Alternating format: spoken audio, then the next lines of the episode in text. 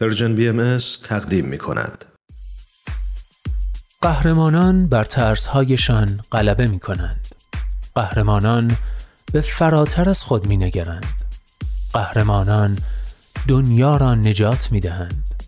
گاه با قدرتهای جادویی و گاه بدون جادو بدون شنل بدون نقاب قهرمانان بینقاب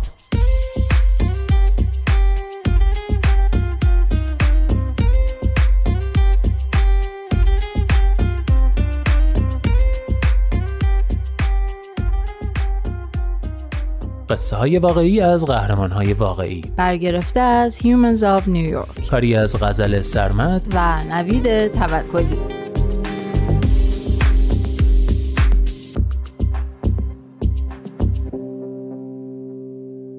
قهرمان پنجم. کمک کننده ناشناس.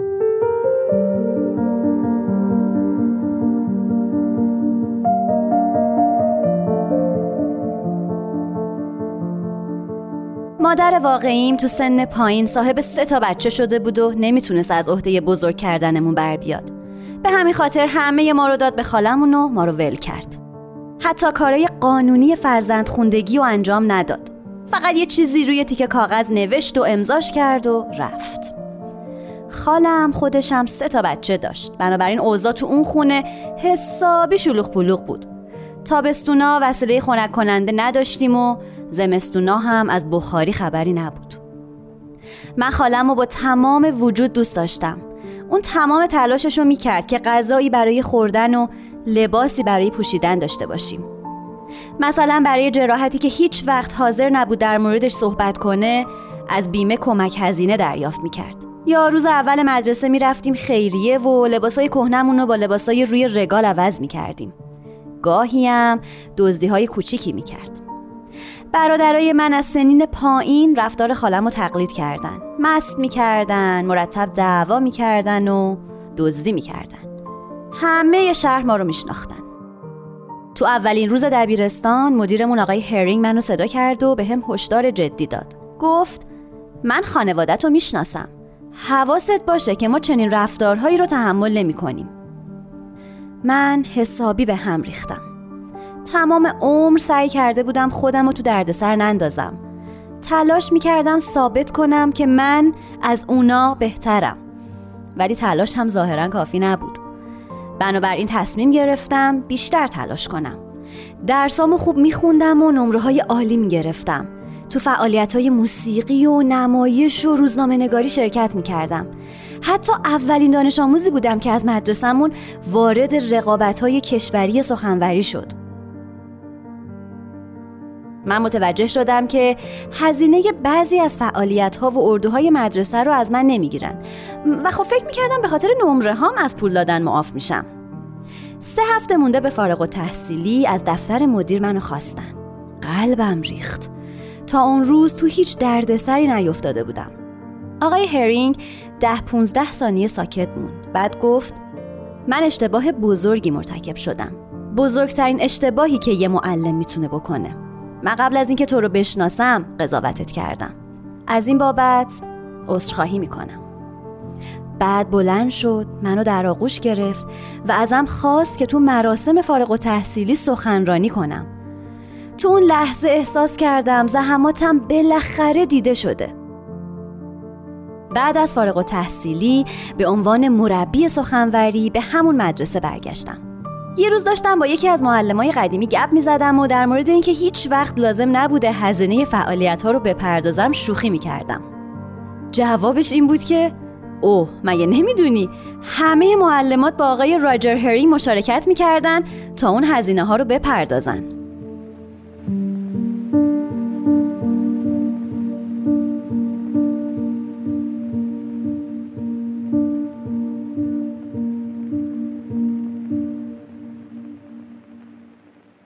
قهرمان ششم خانم افینگر.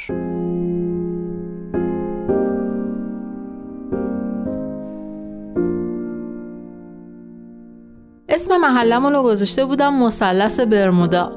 چون خیلی از بچه های با استعداد عمرشون رو تو اون محله هدر دادن. هر سه تا خواهر و برادر بزرگترم ترک تحصیل کردن. من واقعا دلم می‌خواست برم کالج ولی درسم اونقدر خوب نبود. پدر و مادرم انگلیسی بلد نبودن. به همین خاطر نمی‌تونستن کمکم کنن درخواست ورود به کالج رو پر کنم. فقط یه کالج درخواست منو پذیرفت ولی من نتونستم به موقع برای مصاحبه برم. چند هفته بعد مدیرمون خانم افینگر توی راهروی مدرسه جلومو گرفت و ازم پرسید قرار کدوم کالج برم. توضیح دادم که واسه کالج پرچس پذیرفته شدم ولی به مصاحبه نرسیدم. همون موقع بازومو گرفت و گفت بیا دفترم. به دفتر پذیرش کالج زنگ زد و ازشون درخواست کرد یه فرصت دیگه به هم بدن. ولی به این بسنده نکرد. با مادرم صحبت کرد و اجازم گرفت که شب خونش بمونم و فردا صبحش خودش منو رسوند کالج. مصاحبه کننده به هم گفت باید خیلی موجود خاصی باشم که مدیر مدرسه به خاطر من انقدر خودش رو تو زحمت انداخته. من توی مصاحبه قبول شدم ولی داستان پایان خوشی نداشت. من آمادگی لازم رو نداشتم و بعد از یه سال معدلم انقدر پایین بود که عملا اخراج شدم. احساس خیلی بدی داشتم. به همین خاطر با مدرسه صحبت کردم و ازشون خواستم اجازه بدن بیام و با شاگردای جدید صحبت کنم و تشویقشون کنم که انتخابای بهتری بکنن تا آیندهشون بهتر از من باشه. این کارو تا همین امروزم ادامه میدم. ولی بیشتر از همه در مورد خانم افینگر احساس شرمندگی داشتم. دیگه هیچ وقت باهاش صحبت نکردم چون نمی‌تونستم باهاش روبرو بشم. این زن کلی تلاش کرده بود که برای من کاری بکنه. ولی من خراب کرده بودم. با این حال زندگی منو تغییر داد. من نتونستم درسم رو تموم کنم.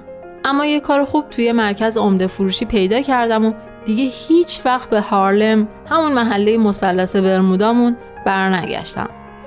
و حالا بچه هم فرصت هایی دارن که من هیچ وقت توی زندگیم نداشتم. چند سال پیش برای دوره شبانه توی کالج پرشس ثبت نام کردم. رئیسم درک نمی کرد که چرا می‌خوام برگردم کالج. ولی من بار سنگینی رویشونم حس می کردم احساس می کردم اینو به خانم افینگر مدیونم. امسال بالاخره فارغ تحصیل شدم. اسمش رو توی فیسبوک پیدا کردم و باهاش تماس گرفتم. تمام اتفاقایی رو که توی این سالها افتاده بود براش تعریف کردم و بهش گفتم شما زندگی منو تغییر دادین. درک نمی کنم چرا این کارو کردین. درک نمی کنم که توی من چی دیدین جواب داد تو قابلیتشو داشتی و من نمی‌تونستم درک کنم چرا خودت نمی‌تونی این قابلیت رو تو خودت ببینی.